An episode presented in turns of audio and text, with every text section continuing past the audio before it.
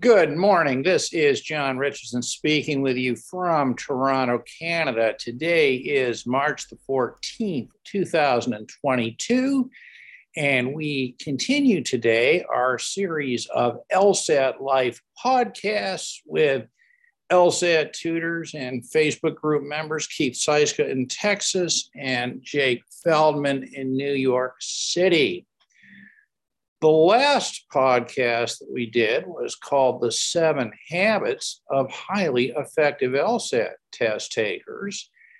And today we are going to discuss the seven deadly sins insofar as they impact both your lives and therefore your LSAT performance.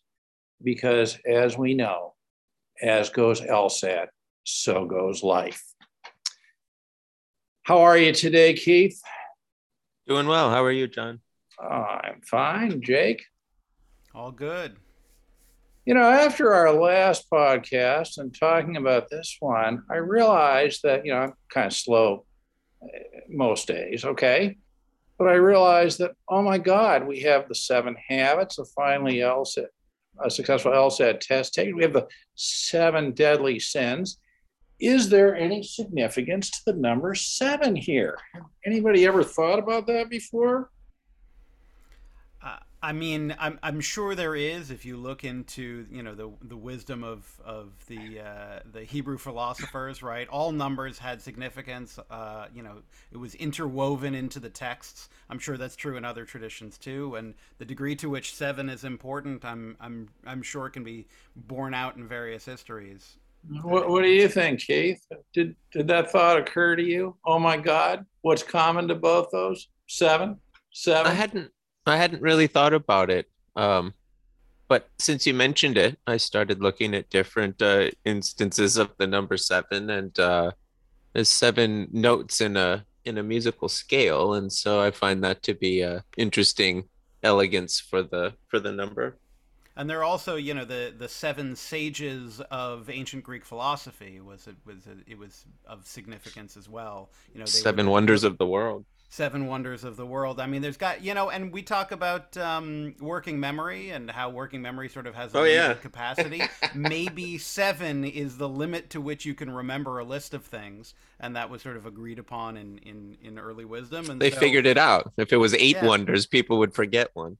Yeah, exactly. So seven is the max and anybody can remember. So let's make our list seven. God, I mean, do you realize how much more intelligent and effective people were a long time ago? So much smarter than we are. I mean, my God, the world we live in today, unbelievable stuff. Well, you know, Jake, you're more likely to, you know, get into the history of this. I'm more a new age, I suppose, or lazy. Maybe it's the same. So I just looked it up on Google. There you go. Uh, but what we have here, this is interesting. Uh, what does the number seven mean spiritually? Completeness and perfection can only be achieved by the number seven, both physical as well as spiritual. A large part of its significance comes from its direct connection to the genesis of all things by God. Hinduism, Islam, and Judaism all place significance on the number seven, but even more importantly and relative relevantly, so does LSAT preparation. Agreed? Absolutely, absolutely. And, and this. Oh, geez. You know, I just learned that the seventh chakra is the crown chakra, the uh, the pineal gland. So that's really interesting to me. I'm sort of. Uh, I have this uh, fascination with the the kind of uh, mysticism behind the neoglyph uh, well, this is fascinating stuff, and uh, you know, so I, I now would have to believe that the Covey book, which we based at least our last podcast on the title, probably was well aware of the significance of seven. Uh, so, so we're going to talk today about seven deadly sins, which are, you know, really uh, bad things to do in life that create problems and you know would be the things that would uh, you know keep you from achieving perfection. I think achieving your goals. And interestingly uh, thank you for this keith. There are apparently corresponding virtues so i mean we can have a discussion i suppose about uh, what you shouldn't do and uh, perhaps some corrective measures you could take in a specific way in terms of what you should do right well, in no particular order. lust, lust. Keith, lust is apparently a sin. You disagree with that? Or do you just see it as a way of life? Or a way of life that is a sin? Well, you know what I did as I reviewed these uh, before our our recording is I tried to think about how how does this play out in a way that's poor for LSAT takers? And um, the way that I I sort of imagined lust being bad for LSAT takers is that many many law students, like uh, aspiring attorneys, have tremendous passion. Too much passion, I would argue. They want everything right now, and uh, so when I started thinking about who is too driven by lust, I started thinking about these students who want to effectuate all this change in the industry and they haven't gotten a good LSAT score yet. Gunners who are extraordinarily competitive about their knowledge of law and haven't argued a single case yet. You know, they're in 1L torts class as if this is the the defining fact of their of their legal career. So I think this uh, this kind of excessive passion and willingness to jump steps um, is something that plagues a lot of a lot of students in law and in the LSAT as well. Well, what do you think about that, uh, Jake? You know, I, I take a slightly different turn on. I mean, I think everything Keith is saying is right. Uh, when I think about lust, you know, the the the the initial analogy for me is the allowance of emotion to take over from reason when it comes to decision making. And so in that way, we can think about ways that people misstep because they react passionately, they react emotionally to the to the inputs they are getting and and allow those that to color the way that they make the next choice. So yeah. in a very in a very basic way, right? Like I did a practice test. I didn't do as well as I wanted to. I'm angry. I'm upset, and I let that take me off course. Mm. You know, one one I would add, and this was uh, an interesting thread in the group within the last few days, was, uh, or maybe you think I'm wrong in adding it here, but you know, this whole business of people getting just so focused on LSAT and getting into law school that you know they completely lose sight of whether it really is the appropriate thing for them or not, right? And that's know, what I was getting at. Yeah. So uh, you know, picking up on you know Jake's sort of uh, I can't remember the exact words, but you know the the the dominance of the emotional at the expense of the reason, right? Um, you know, I have seen this for years and years and years, and I often, I actually put a comment uh, up on the group, one of my rare ones, actually congratulating a student for after having achieved what she wanted to achieve, actually making a conscious decision of not, you know, pursuing law, you know, etc. Yeah, our uh, our fellow tutor Brad, he he got his LSAT score and said, "Nah, I don't think I'll go to law school." Yeah, yeah. I mean, these are actually, uh, you know, I think you know, not allowing the the emotion, the the sin of lust, you know, to to run your run your life, right? So we see examples of this all the time, which is, you know, slow down. Uh, let's not get overwhelmed by the emotion. Let's not get overwhelmed by the uh, heat of the moment. You know, another thing I'd love to add at this point just looking at you know the LSAT study group is these people who make comments you know in the heat of passion without thinking stuff through, right? Yeah, and you know I, I will say you know coming coming from a, a, a family with psychiatry deep in it, um, it is totally okay to have emotional reactions about these things. You should have them and you want to have outlets for them. But the outlet is not to take it out on yourself or to take it out on the others around you. You have to find a healthy and reasonable way to process that emotion and to turn it into something positive for yourself. If you're so angry that you can't figure out what an appropriate step or a, or a practical step is for you, take a moment, take a step back, take some time to breathe and process. Don't bottle it up, but also don't let it be the driver, right? You you be the driver. Let the elephant be the elephant. Yeah, I think that's right. And you know, if you get angry, and certainly, you know, I've made these mistakes in life, and I regret them. I'm sure we all have. But boy, you know, when you say things uh, in anger and that, uh, they can't be taken back, right? Uh, and you know, you can do tremendous damage. So you know, this whole uh, you know the way you're defining the lust is letting the you know the the emotion overwhelm the reason. You know we see this played out in, in so many different aspects of life including including i think the whole lsat thing. And there's a lot of unhappy people who you know they they do succeed in getting into law school or whatever they're trying to do. And then oh my god i mean i'm just so unhappy here. And and then you know because they're still caught in the throes of the lust you know, it's they can't divorce themselves and make the make the reasoned decision of, oh my God, I should get out of here, right? Yeah.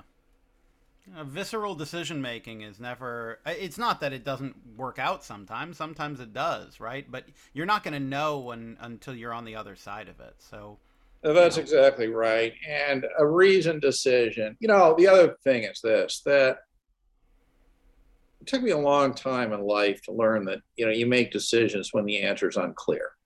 All right, and this, by the way, is I think an important point. You know, you get down to two answer choices and logical reasoning, and you're having a lot of trouble distinguishing them. Right? I mean, you're going to ask which is better, which am I better able to live with, this sort of stuff, right? But the thing is that at least my experience in life is you're always better able to live with a decision that was that had a healthy input of reason as opposed to emotion. Agreed? And you know where else we see this? I did a podcast a few days ago with the financial planners in the world of investing in financial planning. You know, is that most people are their worst enemies. Oh my God, this lust thing is huge, right? we better stop there, okay, or we will be at the lust forever unless Keith has any any inclu- uh, concluding thoughts on that or Oh, we can move on. Oh my God, I thought this might be a hard podcast to do. Apparently not. We we That's are fine. very imperfect as humans, aren't we?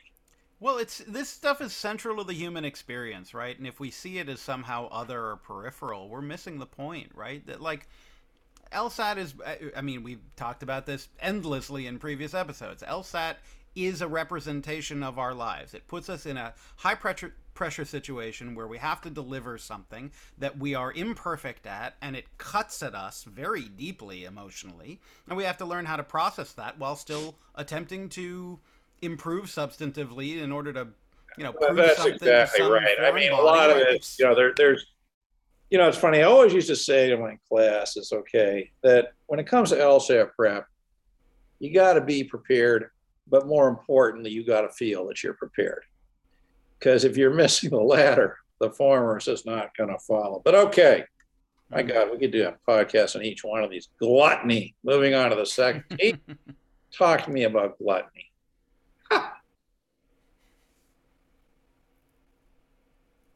well, um, I have some students come to me sometimes who want to know if I can help them set up a study schedule, you know, over Christmas break or over the summer where they're going to do eight hours a day. It's the full time studying for the LSAT.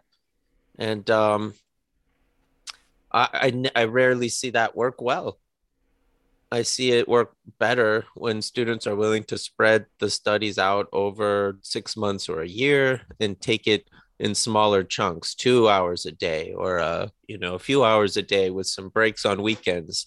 Those kind of study schedules are much more sustainable and successful.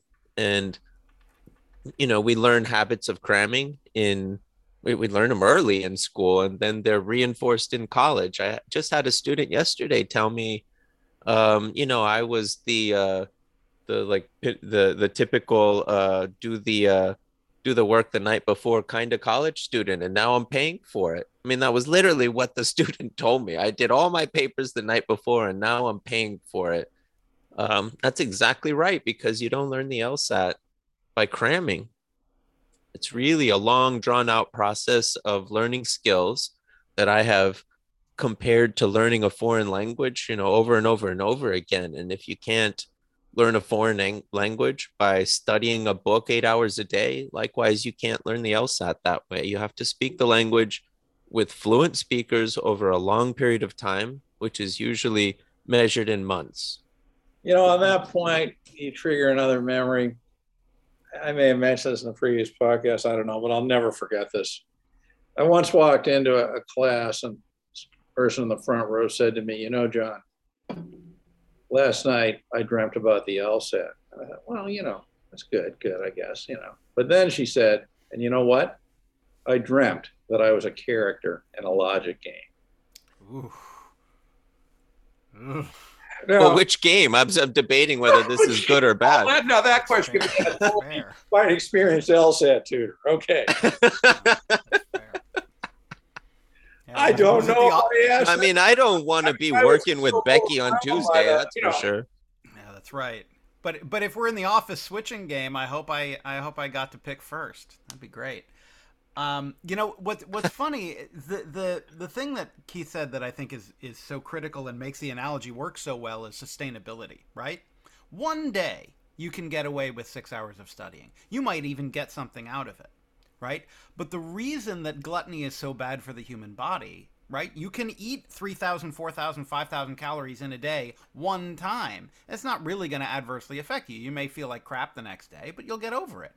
But if you do it repeatedly, over many weeks or many months, your gut, your body gets to the point where something's got to change, right? Either your diet has to change or your body's going to shut down certain parts of itself to handle what's happening the LSAT study, you can do six hours, eight hours, once, twice, three times, but at some point, either you're not actually going to be learning anything because you're not actually consuming the things you're looking at, in which case you're wasting your time, or your brain will start to shut down. You'll start to reject the work because you're not actually achieving the things you want to be achieving given the volume of work you're doing. And after a certain time, you get, you know, what we commonly call burnout. And then suddenly you can't do anything anymore. Nothing's working. You can't even study an hour a day before you get so deeply frustrated five minutes in that you throw it all away.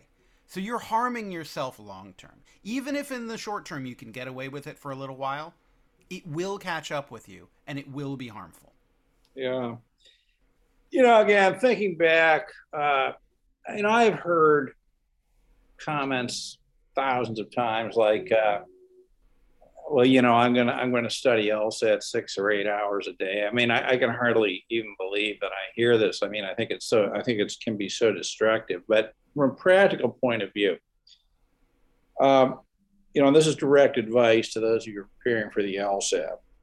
I I used to have this expression where I'd say, at two hours in the morning is generally equivalent to four hours in the evening right? You know, if you're the if you're the type of person who works on a cycle of getting up early and you know, et cetera. So I think there's not only the quantity, there's of course the quality, but the way you get the quality is by, you know, I think paying some attention to the time of day you do this stuff. I mean, I think most people, you know, they worry about, you know, they don't practice, they don't prepare enough. I I really believe that most people, if you could do this, you can get up at five in the morning and just do a couple hours starting every day.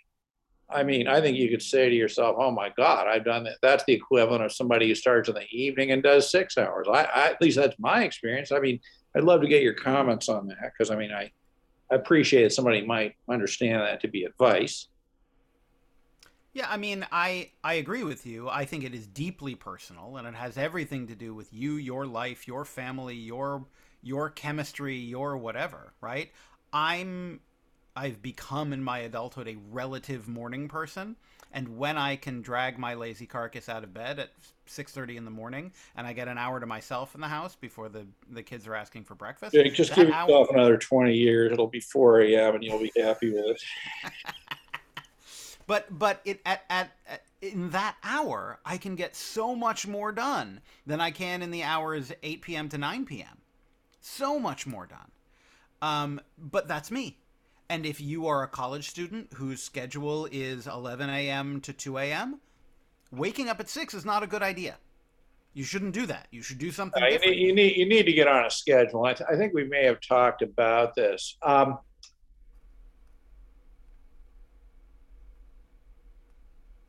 yeah, I I have really found that uh, that this is a very a very important thing for people. You know, because it's a time of day when you can, you know, literally. I mean, there's just so this isn't the same competition. You know, for your attention. I, I would also add, I mean, you know, I was doing this in an era before, uh, you know, there was text messaging and all these things that, you know, apparently require instant responses. I, I really think that when people worry about LSAT, I think they need to get rid of all of these other things and just say, you know, this is, you know, this is my time, you know. to- I mean, we generally have to do that, right? Put your phone away at night when you're trying to sleep. If you want to sleep well, put your phone away. Put your TV away, right? Blue light is bad for you. You know, it's it's interesting in in thinking about the seven virtues. The opposite of gluttony is temperance, right? It's about moderating what you do. It's about having another level, a meta level of looking down at your own work and saying, "Hey, I need to back off a little bit here." right? It's it's self-reflective. I think that's really important. That, that's eye on your own exactly right. That's exactly right. You know, moderation. And, and I'm going to give one other piece of, of life advice, okay? Uh, is over the years, I have, you know, gradually reached the point where I think that, that alcohol consumption, cigarette, you know, these things are, are, you know, just the worst things you can do for yourself. A lot of you, a lot of people are, you know, they're obviously everybody's concerned with money and finances and stuff like that. But here's a, here's a quick tip, you know, for how to keep yourself financially in good shape. Don't smoke, drink, and never buy a new car. You know, if you do those three things, you are pointed in the right direction. Mhm. And you'll be the No fun at all. and invest in a Roth IRA, right? Sa- Says Keith, who just bought a brand new Bronco, and uh, you, you brew your own beer, Keith. You want to be you want to be tutoring LSAT the rest of your life? Hey. Yes. Okay. Yes, All he right, well, does. that's good. All right. What's up next? Greed. Keith, Ah, talk to us about greed. Greed is like the pinnacle of law, right? Go watch uh Devil's Advocate or something. All lawyers are love greedy, greedy bastards. But uh, there's a lot of truth to it that people go into the profession because they want to compete and they want to win and they want the most of whatever scorecards we're keeping. And that's a big driver for lawyers winning. Greed. It's not always greed for wealth, although it often is, but that's just the way we measure success in law. So it's a, you know, it's a, a greed to win. I think is very toxic in law. Do you I think it's toxic in education too. Getting a 180 Huh. LSAT or just simply being greedy? Trying to get a I- 180 is greedy. Yeah, Do you No, I think don't that's think the that's- goal? No, A I don't think bit. that's a little it. bit. I- I don't think the greed manifests in wanting the one. I think it's fine to set yourself a high goal. I think the greed manifests when you want the 180 at the expense of all the other guys. Right? I think it is a little bit greed though when Yeah. you have a you know when you have an adequate score to accomplish your goals and you still want to take the LSAT again to get a better score at that point I think there is a certain level of of just sheer competitiveness that is perhaps a little unhealthy. You and that's how I felt. It's interesting. Uh, there was actually a, a thread yesterday on this, and uh, I, I actually thought it was very interesting because it was somebody who had clearly scored high enough to get into law school and clearly had scored, you know, within the range of the practice test, right? You know, suggesting that, you know, um, better than an even chance that that score was indicative of the person's LSAT score or LSAT ability, at least currently, right? You know, without getting into a you know a bunch of extra practice. And what was interesting was the discussion was, well, should I go and do it again? And uh, obviously, uh, who knows the answer? But uh, I think it's worth cautioning these people that once they get a, a fairly high score, it is possible to go down, you know. Yeah. Yeah, I always tell people. I, I always tell people. You know, I, I read your comment, which is a good one, right? You have an LSAT score range, right? A practice test score range, and if you've scored within that score range, it means it's indicative of your training, right? You've done what you practiced to do. Um, but there is a possibility that you're going to exist somewhere in that range. And i usually tell them like look at the last five practice tests you've done. That's yeah. probably your range right? If you've scored in the middle of that thinking that somehow magically you're going to end up on the top end of that range the next time you do it because you're just going to try harder that's you're you're fooling yourself. That's a that's a, not a, a, healthy way of thinking about this. Thank you very much for saying that jake. Thank you very welcome. much. Because you're very welcome I, I think that is very good advice. And I've got to tell you that if I were trying to make a living as an LSAT tutor, I don't know if I would have put the comment up that I did, you know. Sure.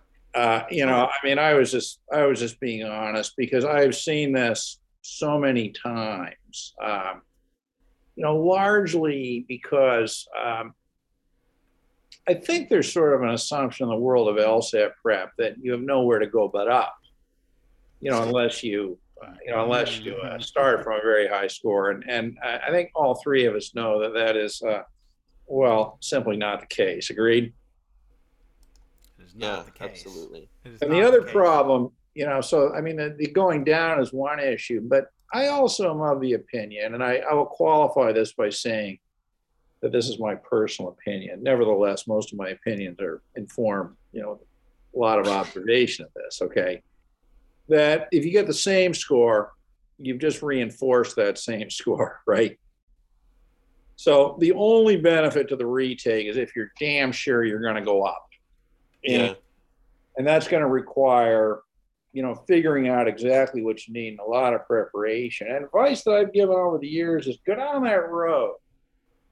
But if a day or two before, you know, your next scheduled test, if you honestly do not feel that you have made a significant change in your test, your LSAT test taking ability, I'd probably leave well enough alone. Yeah, yeah, for sure. Um, one one other thing to talk about with greed before we move on, just because you know we're talking about these virtues, right? The opposite of greed is charity, right? So if we're thinking about what we mean by greed, if if you are studying in such a way that are, you are not being charitable to those around you, you are not being supportive, it means you're probably not getting as much out of your studying as you can. You can't study in isolation. It can't be all for you. Right? If you can create a community around you in which you are engaging not just tutors, right, but other students whom you are helping, whom you are supporting, guess what? You're going to get as much out of that relationship as you will out of the relationships with with the tutors where you believe the flow of information is all toward you. Because the truth is that it's that teaching modality right when you are attempting to explain it when you uncover the real needs that you have be charitable with others and that flow is going to come back to you in, in in in with a multiplier on it. Yeah I, I mean i agree with you on that you know completely. I mean as a general principle in life I mean, I really do believe this. Okay, uh, I do not believe you consider yourself to be a success in life, in life unless you've helped other people be successful in their life. I really do believe that. Yeah. Uh, you know, regardless of the context. You know, I mean, it's easy for you to see in a teaching context, but there are so many aspects of life. You know, mentoring, for example. You know, taking the time to contribute your kindness, your help. You know, to people who you know, really, really could need it. It's, just amazing. It's always been amazing to me how, you know, small things that you do for people can, you know, make such an incredible difference in their lives, right? And these, these are definitely good things. And so we have here, uh, I mean, I'm looking at two different uh, oppositional things to greed. One just says good works, another charity. And I, I think that's absolutely right. Um, you know, if we conclude it by saying that life and LSAT should not be a zero sum game, right? Yeah, absolutely. Yeah.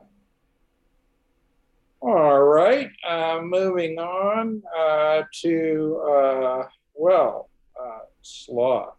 Gee. You know, this is sort of the easiest one to think about. Uh, I mean, all of us, I think, who've done any amount of teaching have had students who just wouldn't do the work. And, um, you know, there's different excuses and motivations for that. So it's not always simply a matter of laziness, but the fact is that growth requires some time and effort.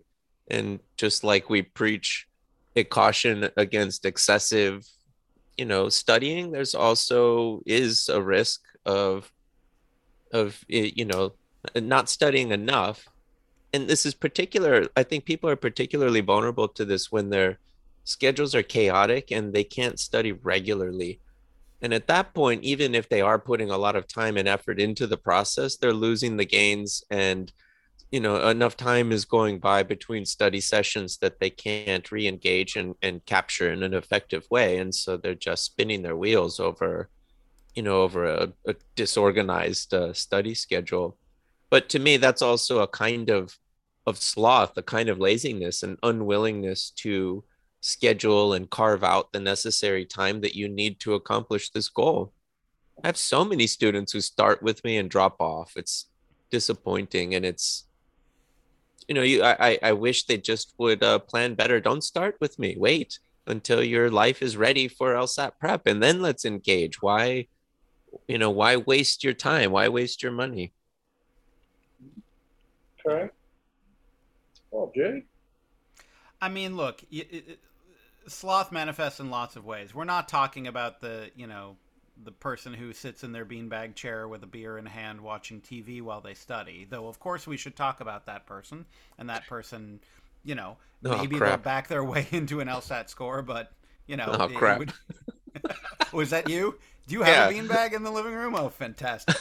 Um, but but look, th- there there are varying degrees of sloth, and and the hardest the hardest kind of laziness in this regard is the laziness that you're not willing to admit to. The ways that you cut Uh. corners in your studying, those are the ones that are really insidious. Because I can't call you out on those. if you're not being honest with yourself about them. You're not going to be honest with me about them, and I'm not going to know till months later when you complain that your score hasn't gone up. And I said, well, what have you been doing? Have you really been doing the process? You know, Keith and I have a process that we, you know, 99% of the process we agree on um, in terms of what we want our students to be doing. Um, and it's not so sort of like you would you're sort of living by the rule practice without approach is hazardous. Absolutely but but the other thing is that practice without admitting that you are not actually doing the practice right? So many of our students will say well i'm doing i'm doing it. I'm doing my review. And i say are you? Or are you pretending to do it right? And are you convincing yourself that you're doing it when you're not actually doing it? It's fine to not do it. And there's there are always things right? I've, oh, I've always told my students life comes up and things get in the way right? You, you have a bad grade you get in a fight with somebody your dog dies whatever happens. But here's the problem. The problem is things come up all the time. And if you keep making excuses for yourself about why you haven't done the fullness of the task then at some point you got to say look there's a common thread here there's a common denominator and that common denominator is me I get that I've got stuff in my life that's getting in the way, but I have to, I can give myself permission to screw it up, but then I have to figure out a way to overcome it. Not get over it, just overcome the obstacles and start doing things in a more diligent way. so could we say uh, take responsibility and hold yourself accountable Absolutely. Absolutely. It, it, it, accountability is so important, right? You don't have to achieve 100% this week. And don't think, you know, we don't want to get into alienating ourselves from the work by thinking either I have to do it 100% or I don't do it at all. No, that's not it, right? Incremental improvement. But keep your eye on many levels on your work. Keith Keith sort of had this in his, in in the notes we were taking on this earlier, right? It's it's a matter of being honest with what I've done in the past and what I'm doing now and what I intend to do in the future and make sure that with every step along the way that you're thinking not just about the work but you're also thinking about how you're thinking about the work, about how you are approaching the work and making sure that you're making improvements there as well. you know these are uh, you, know, you guys really are great. I really enjoy listening to you. I, I really do. No, I mean that. Um, or I wouldn't do these podcasts, frankly. Okay, but um, you know, I almost get the feeling listening to the two of you talk about this, particularly the last couple of episodes, that LSAT, that people who are concerned with life prep really should just do LSAT prep because it seems to embody you know all of these certain things. I mean just think about how you, you can increase your tutoring market. And people would say instead of saying i'm doing lsat they say i'm doing life prep. I'm preparing for a good life. Well how are you doing that?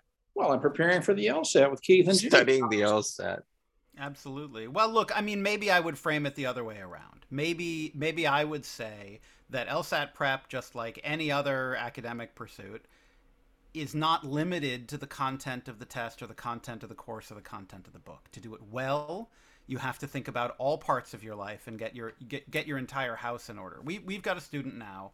Um, he's been really working not just on the LSAT, but on all of the peripheral things in his life that have gotten in the way of the LSAT. And he was very honest with himself a couple of months ago. He's like, "I'm not in a place to do this right now." So I'm going to keep coming to free classes and I'm going to keep just sort of you know, listening in and whatever, but but I'm not ready yet. And when I'm ready, when I get my house in order and I'm ready, then I will re-engage. And that happened about a month ago, and he's re-engaged in full force. Um, and he's been very honest about the fact that, like, look, not only has my life prep affected the way I'm able to engage with LSAT, but it's worked reciprocally, right? The things that I needed in order to make LSAT work, guess what? They're helping the rest of my life too. I think that's true, and that's why we call this podcast LSAT Life, right? I mean, it really, actually, I think, is so much more than LSAT. Right? We look at it from that point of view. Yeah, um, I agree.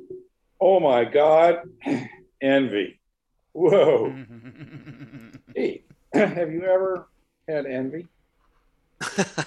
yeah, of course. Uh, you know, my uh, the law and education are like the ultimate environments for comparison because everything has a metric. It's always numerical and it is differentiated to the finest degree that the mathematics will allow.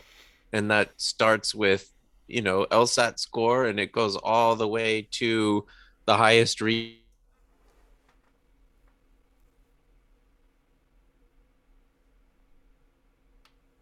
Uh, their earnings metrics you know, we, we lost you there. Could you just back up? So LSAT scores and it goes something to the highest. Can you try to reconstruct what you just said? Yeah, sorry. I just said all the way up to the highest reaches. The the most prestigious law firms are compared on their uh, earnings metrics. You know, profit per partner and uh, yeah, and also people are keeping track of how many cases they're winning, and you know what what's my record in my cases, and it, does any of this crap matter? No, right? We We've we've talked about this, right? Ultimately, does it make anybody happier? Well, well, Jake, never. Yes. You, you think you, you're apparently assuming that being happy in life matters. And one of the problems with people in the LSAT prep station stage of their lives, and I'm very serious about this, is they don't think about that at all, right? Which is why when they get on this train, uh, you know, they have they have trouble getting off. Uh, now, here's a discussion that I used to have with somebody uh, in high school. Uh, and I used to say, um, you know, you really need to be careful about third, what I call third party validation things in life, okay? Mm.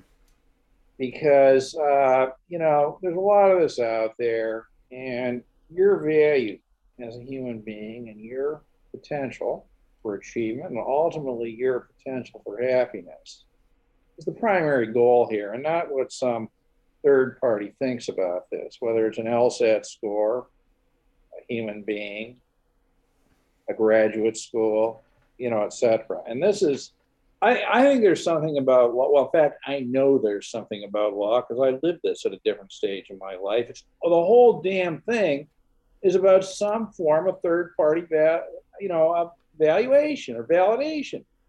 You know, you have to get high grades get into law school. You need these references from professors who, in general, don't care about you. They just have to, you know, etc. You know, you've got LSAT score. Uh, then you know, you've got to get in, and then once you're in, you've got, you know, you've got the whole grading process in LSAT, which has some correlation, I think, to then getting jobs, and then you know your your entry level, whatever they're called these days, and then you want to work your way to become partner. You know what's going to happen? Two things. The first is your life will be well on its way to over, and the second is you will have no idea what you even like anymore. I mean, you'll completely lose yourself in the whole process. And yeah. you know, a lot of this, uh, well, yeah. I mean, it seems to me that this is sort of a you know a life correlation with what we're talking about here. You think? Yeah, I, I mean, certainly on the on the broader life issue, right? There's this issue of en- envy, whether you are an undergrad right now, whether you have been out in the professional world for 10 years, but you have some dream of what it means to be a lawyer and you see people doing the thing that you want to do and you're jealous of where they've gotten, and then you start creating arbitrary pathways that you believe will take you there. And then if you can't adhere to those pathways, suddenly you get all of these other sins creeping in as well. But there's also a microcosm here of envy which is just in the in, in this particular sort of constrained environment where like we are prepping for the LSAT, and if you currently are scoring X and there's somebody next to you that's scoring X plus 10, right? Whatever that is, 10 points higher than you are. And you see, hey, you know, they're not smarter than me and they're not they don't have better credentials than me and they haven't been better trained than me. Why are they scoring 10 points higher than me? I want that score it's it's going to take you into that lust category where you start making emotional decisions about ways to change things. Yeah, it's what I call uh, what I call flailing. Right, we we act like Kermit the Frog with his hands up in the air, just sort of going and trying anything that we can to fix the problem. And that's well, what the opposite. You know, the opposite of the envy, according to this, is kindness. So, I mean, if you're in LSAT environment and somebody who you don't think is smarter than you is scoring 10 points higher, maybe you can, instead of being feeling envy, you feel kindness and say, Oh, you know, I, I feel so sorry for you getting so many more points than you actually need on this test to get in. So much excess baggage. we've got the we've got the opposite of as gratitude, and I think that captures it more. It's not that you uh you know, will feel sorry for someone scoring better than you do, but you can be happy for that person. Yeah. Actually, I think that gratitude is a great thing to have in life. And, you know, we in the first world, I think, have a lot of trouble with that. Um, you know, the problems that, you know, I think that, I think I can say, I don't know you that well, but I mean, I think I can say with confidence that your lives are generally pretty good, okay? And You're not suffering from the kinds of problems that a lot of people in other parts of the world are. That is for sure. Absolutely. And uh, you know, I think that that's an extremely useful reminder. You know, there's there's so many people in the world who would find it comical that all these people on the internet are even worried about something like the LSAT, right? Yeah. Yeah. Yeah. But you know, we do live in North America, which I guess there's good news and bad news. You know, the good news is you're you're in North America, and the bad news is, well, you're in North America, right? North America, yeah, absolutely.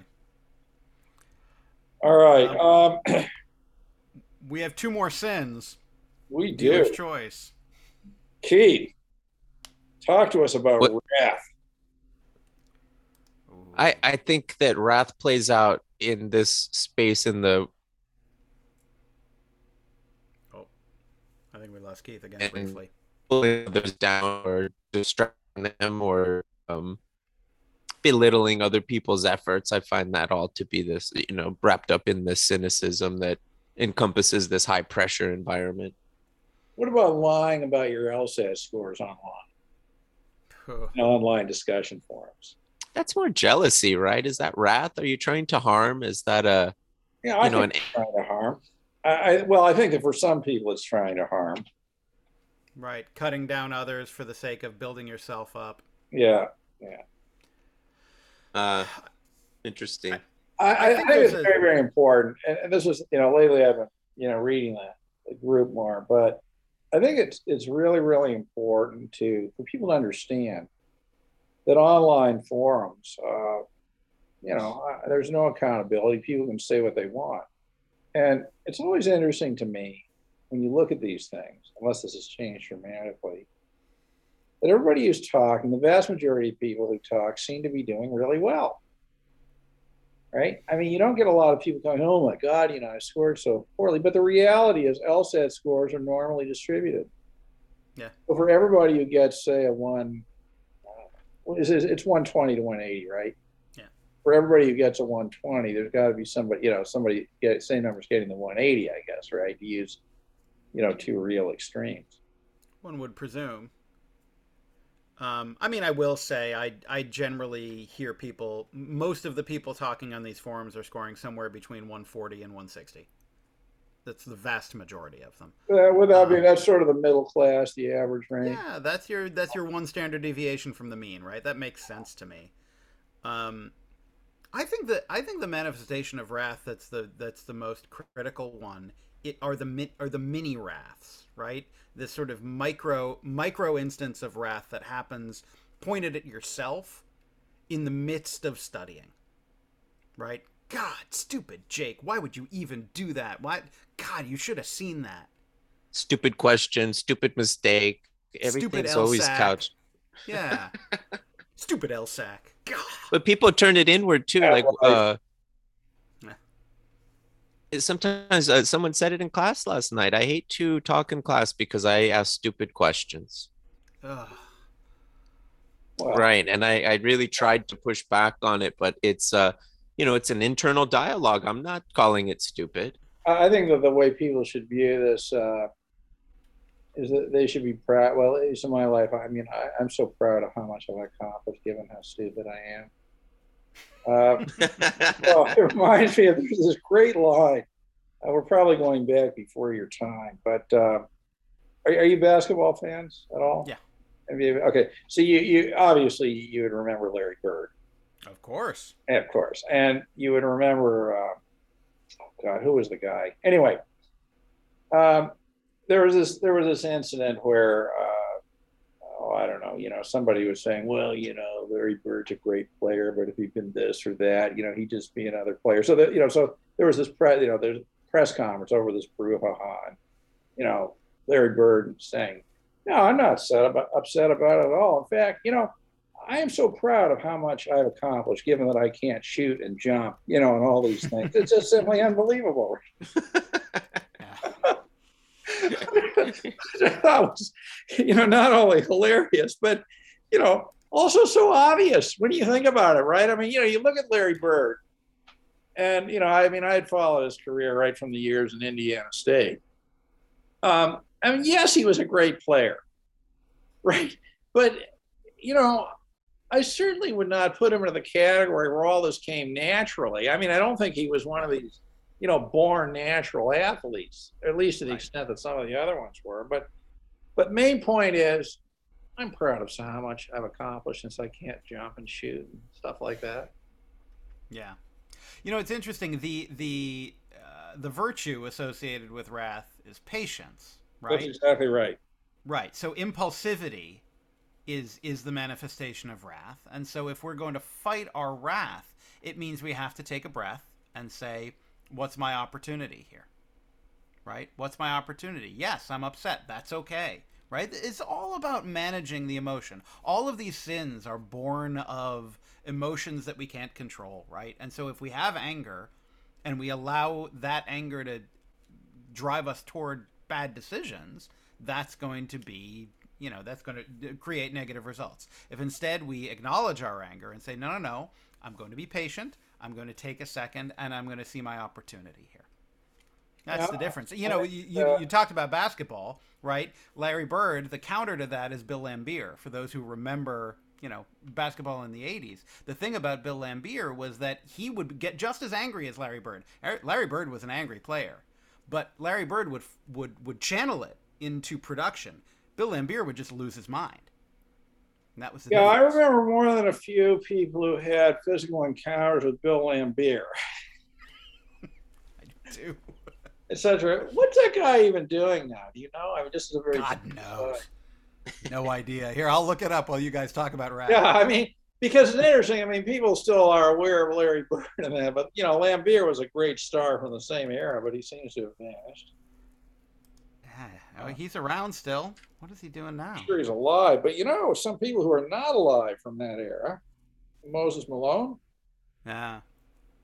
All right, interesting. I mean, this stuff must take a real toll. Uh, Laimbeer Laimbeer coaches in the in the WNBA. He was the coach of the the Las Vegas Aces Yeah, last cool. year. Yeah.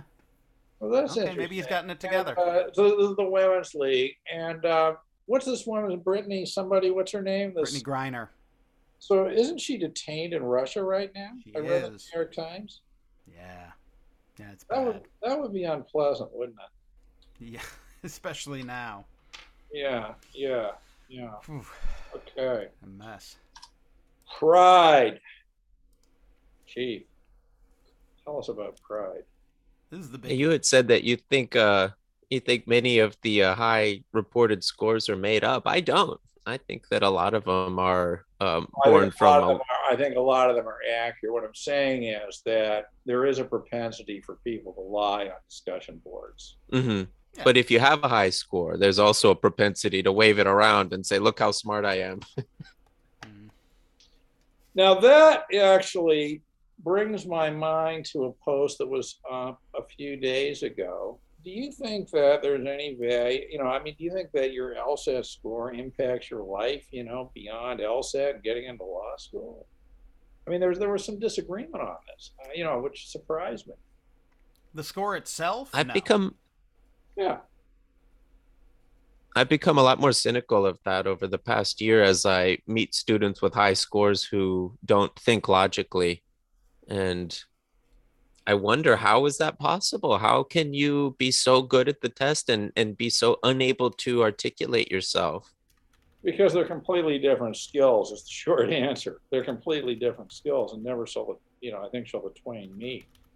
Uh, I, I used the LSAT, I, I believed, as a way to explore my communication skills and build them. And um, it, it, I find it interesting that students don't want to be able to speak intelligently about this. They really just want the score. And Well, that's, what, right. You know, which I think validates my point that most of them just see the LSAT score as just, you know, something you need to get into law school. But what's Right. interesting is that there are, you know, there seems to be a, a group of people who think that, you know, LSAT scores will matter later in life. I mean, you know, 30 years are these people going to be on dating sites saying, well, you know, 30 years ago my LSAT score was such and such a thing? Or, I mean, you know, I don't. I don't think it's that. I. I. I think that we have to say it's not the score that will matter, but how you got there. I think how you got there matters. Yeah. And oh, I think if sure. you If you scored a 175 the yeah. right yeah, if you did it the right way, it's going to substantively substantively impact the way that you go through law school, the way that Mm. you enter in the legal profession, the way that you think about material. Because the truth is, right, if we're going to talk about charity, if we're going to be charitable to LSAC, the bar, the law schools, and everybody as to the purpose of the LSAT, the purpose of the LSAT is to test your reading, comprehensive, analytical, and, and argumentative abilities. And if you do it the right way, you can learn those things and do well on the LSAT. You can score well on the LSAT anyway, not learning those things, but God, it would be better if you did. That's that's my that's my that's my fundamental take on the LSAT. Yeah. You know, I really got to ask you, based on part of what you were saying there, uh, what are your views as we bring this to an end on this whole Tucker Carlson thing? And, uh, you know, oh my God, the Supreme Court appointee's got to show her LSAT score. What do you think about that? dumb. It's so dumb. It's like so I I just read a thing. Now I forget who the football player was. He was a very very successful uh, wide receiver, I think, um, in the NFL for the last five years. Who during the combines scored like the slowest 40 yard dash the low the the the like the worst in weightlifting the worst vertical jump in the history of the combine and he has like led the league in receiving yards and blah blah blah blah blah blah blah. So the question is, are we going to misunderstand the the statistics of LSATs and their distributions to say that LSAT scores correlate with success entirely, or to say, look, what matters is what happens on the other side, and maybe the LSAT has a high probability of informing that, but you can't extrapolate to every case that way. Right? And so I don't I don't know what this woman's LSAT scores are. I presume they're pretty high given the fact that she went to Harvard, but they may not be. But does that matter given 10 years, 20 years, 30 years of experience?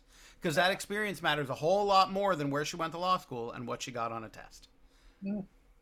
Well, what do you think on that, Keith? Oh, it's. I mean, it's the butt of a joke. It was so absurd for for, for becoming from you know who said it and who he said it about and the insignificance of what he was asking for. I mean, the only that's why it's become a thing because it was so stupid, and I find it to be the you know like the best thing that could have happened as a, an LSAT tutor, so that we can uh, say to people, "Hey, see, LSAT scores really do matter, even for a Supreme Court justice." yeah, sure. Because Tucker Carlson. I, I thought it was a very interesting uh, discussion, actually. Um, but what I was surprised nobody got into the discussion was this, and this brings us back to LSAT preparation uh, is that this woman apparently was a champion debater in high school. Mm-hmm. And I, I've only recently, uh, I never knew anything about debating at all until a couple months ago. Uh, I met somebody who was a champion debater and learned a little bit about it. But apparently, you know, the way debating works, if I've got this correct, is that, you know, you have to respond, you know, to, to you know, so if we're having a debate, I say something, you say something, we recognize the disagreement, and then I work on that, and you work on that, and gradually, you know, there's sort of a redefining and you know a real understanding of, of what the arguments are. And you know, I thought, my God, I mean, I couldn't imagine a better form of LSAT prep, you know, than trying to, you know, get in and understand how these arguments are structured. Um, it's it's almost as like you've been listening in on my class for the last three three weeks. This is what I talk about when I talk about LR. Picture yourself behind the lectern at a debate tournament. You've been given an issue, you take a stand, right? Yeah. This is how I feel about this issue, and here's my evidence. Very interesting. Because uh, you know, I read that. I, this is another. I mean, just go to the New York Times and just you know search a few articles about her. But that was the one I actually found the most interesting of all because you know I looked at that and I thought, wow, you know, I mean, leaving aside what she's been doing since, uh, you know, that is pretty, pretty strenuous exercise and development, right? In, you know, understanding and being able to respond to various arguments. Um, yeah, I mean, you know, my, there was the other aspect of it, which I thought was interesting was, uh, you know, it seems to me the real issue is whether she's an appropriate choice in any case. You know, I don't know how you define best choice or whatever this stuff is supposed to mean, but you know, I mean, she's at least at least as qualified, at least as the last four appointees, at least. Sure. Sure, and probably more so. Well, probably it, more. So. It looks to me well if you define a wider range of experience in that sense. I think probably yes. I, I presume that's what you mean. Yeah. Or, you know, yeah. at least in part. I would agree with you on that. I mean, none of those other, uh, uh, you know, I mean, who do we have? So we have uh, Kavanaugh. Kavanaugh we have, uh, how do you pronounce Gorish or something? We have Gorsuch. Yeah. Coney, Coney Barrett. We have Sotomayor, and we have Elena and Kagan, Kagan, right? Yeah. And you know, though I think, I mean, I think they're all superbly qualified in their own in their own ways, right? I mean, you know, they're sure. different, but I don't believe there's a single one of them that has the the range of experience that that this this new appointee has, and I think that matters. Uh, you know, particularly when, I mean, I'm presuming that any rational mind on this would, you know, want people who were engaged in intelligent discussion rather than, uh, you know, partisan bickering, you know, et cetera, et cetera. So, I mean, I think she was a, a very good choice. Maybe by accident, that's possible. All right. But I think a very good choice regardless. I agree. Yeah, I, I do too. And and the degree to which we can measure her against other people is sort of immaterial, right? The, there there's a there's a, a wealth of people out in the world that that a president could nominate and you choose people that are deeply qualified that you believe in and you know everybody has pasts and faults and involvements and other things, but you know, the degree to which we have a metric, here's our metric, and she scores highly on all of them. Uh, you know, absolutely. I mean, the worst you could say about her is that she'd be, you know, if you were to say put together five considerations, right? You know, five general qualities. I mean, the worst thing you can say about her is she probably would score second on all five, right? As opposed to first. I mean, that's the worst thing you could say, Sure. think, right? Sure. Yeah. And uh, I don't know. My experience in life is you're far better off being number two in a lot of areas than number one in just a few. Yeah. But but who knows? Maybe she is number one in all of them anyway. I mean, the whole discussion was. I mean, it was it was surreal. Oh, it's inane. It's inane. And and look, you know, if we're we're gonna bring this back to pride, right? One of the one of the great faults from Tucker Carlson is this belief that somehow he has credentials that other people don't, and that those credentials give him the ability or the right to opine on whatever subject he wants. This is not something he's qualified to talk about or Where understand. that come from anyway? I, know nothing about him. Where does he? I Oh, he came from immense wealth. Um, you know, he was a you know a private school kid through and through, and was you know I can't I can't talk to whether or not he showed any actual intellectual or academic abilities, but like there's a there's sort of a problematic take on the world where he just sort of believes that he has this position on high where he Well, you come from immense wealth. You're in a very defensive mindset, I think, right? Because you see Yeah, I think so, everybody in the world is kind of trying to take it from you. But you know, the best thing about me is I've never had immense wealth. I've never had any wealth, but I have no. Best thing about me.